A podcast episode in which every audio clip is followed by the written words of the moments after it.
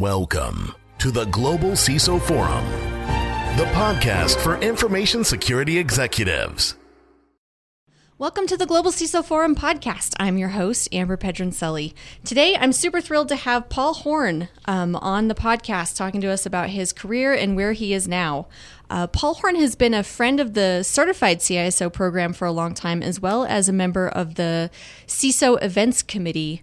He's helped us put on our amazing CISO or Global CISO forums over the years. He's been a huge part of us getting some high-level speakers and some great content. Welcome to the show, Paul. Oh, thanks, Amber. Yeah, I'm excited to have you on. I think your career's been really interesting. I want to talk about your new venture, but first, tell us a little bit about how you got into security. Sure. My path to security actually came from the Air Force. So when I was in the Air Force, I was a special agent, and very much like other federal law enforcement agencies, you come across computer crimes in addition to all the other types of crimes that criminals commit. And there was a lady she got orders to a new base, and she had a computer crimes case, and this was in the late 90s, early 2000s time frame. And so she PCS'd, and what traditionally happens is, we take the caseload at the detachment and divide that up amongst the remaining agents that are left there.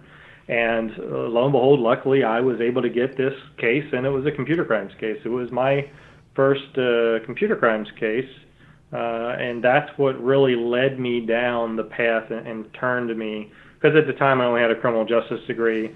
After doing that case, I realized that, hey, this is going to be the future. And that's when I left the Air Force and went back and got a degree in actual information system security.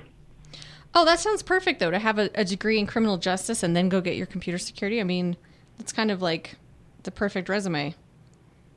Yeah. No, I mean, I have many thanks to the Air Force for putting me where I am today. I mean, I can only speak highly of the Air Force as well as the other government services. Well, that's great. So then what did you do from there?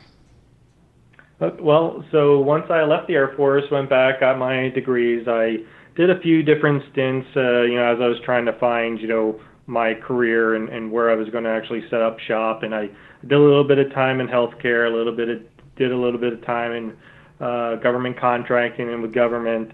And then I ended up in the financial services industry. So, for the last 5 years, I've been the CISO of a financial services company, which is very exciting because, as I've walked away from the military, which had a lot of controls and a lot of security in place from a cultural standpoint, and then going into defense contracting, which was a little bit of a step down, and then even in healthcare, which is a little bit step down. I wasn't thinking that financial services, when I pivoted from government contracting /government, it would be any different because this is people's money is at stake here. Well, I was actually really surprised of how farther down from a maturity and standpoint security was within the financial companies. Now, I'm sure that's completely different for your top financial companies, your Chases, Bank of Americas, and whatnot, but the average financial services company that's not in your Fortune 50, my guess is it's a farther drop from a posture standpoint, and that was really shocking, which is really why I gravitated to the financial industry, because this is something that can really put folks in a bad spot if their money is taken or their identities are taken. So that's my passion is actually there in the financial sector. That's great. I mean, you sound perfectly positioned to take advantage of this fintech boom that's sort of going on right now. Yeah, absolutely. I mean, so the last company I was at, we were a fintech company. They still are a fintech company, and even without you, they're still existing. Yeah, somehow. Even without me, I mean, they're propelling forward no matter what, and they're doing good things. But it's an exciting time to be in cybersecurity in general, regardless of the industry that you're in, because there's just such a need for it, across all industries, specifically critical infrastructure. Right. Okay, so we should talk about it. So your new venture is H2Cyber. Tell us all about it. Yeah, so like I said, I just recently left my firm and started my own company, which is H2Cyber. So it's a play on words from water. My tagline is like water, everyone needs it. Just like water for you to survive, organizations and individuals need cyber, or they're not going to survive. Right. There's a lot of statistics out there that organizations that are impacted by a cybersecurity breach, specifically small and mid business, they're out of business within 6 months. So that's something that can really put an organization out of business and really impact the financials of a company is the cyber aspect. So my firm, or my company now, that's what we're focusing on. Our market at the moment is real niche. It's going to be in that financial space only because that's where I've operated for the last 5 years, in that heavily regulated environment. So that's where our focus is. We'll focus on a couple of different things. Our main sweet spot is program reviews, where we can come in and take a look at your program. We'll do a variety of different things, assess it against a whole bunch of different assessments such as NIST Cybersecurity Framework, critical security controls, and any other regulatory requirements that are out there from a financial standpoint. We can give you executive scorecards and industry comparisons and develop your roadmap and action plan based on those results, and then really help the organization identify the risk appetite and a risk matrix within the organization if they don't already have it. My suspicion is they have something.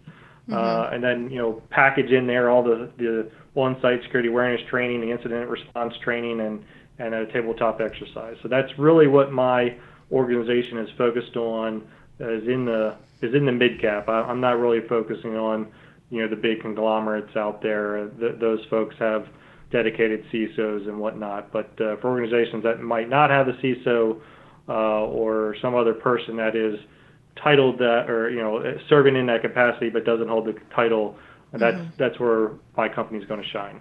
All right. Well, you stole my next question. I was going to ask if you saw yourself working alongside CISOs or kind of instead of CISOs, but that sounds like a good plan. We can do both. So we can offer the virtual CISO service and come in there and partner with any part of the business if there's an existing security element or not. The best benefit to bringing in somebody from the outside is having that true independent view that it's, this is a completely independent view. This is not tainted by anybody in the organization that has the inside or is going to tailor it one particular way. We're here to show the organizations, what is perception versus reality. Mm-hmm. I think that's so valuable. So you mentioned kind of regulatory requirements that are particular to fintech. Can you tell us a little bit about what those are? Sure. So there's a lot of different regulatory bodies out there. For instance, I'll just mention one. So New York DFS. So anybody that's operating in or licensed in the state of New York or with the state of New York has to follow the New York DFS requirement. So that's for financial companies, whether they might have, let's say there's a financial company that's in Pennsylvania, but they service and are licensed in the state of New York to service clients that are New York residents. That organization would have to comply with DFS.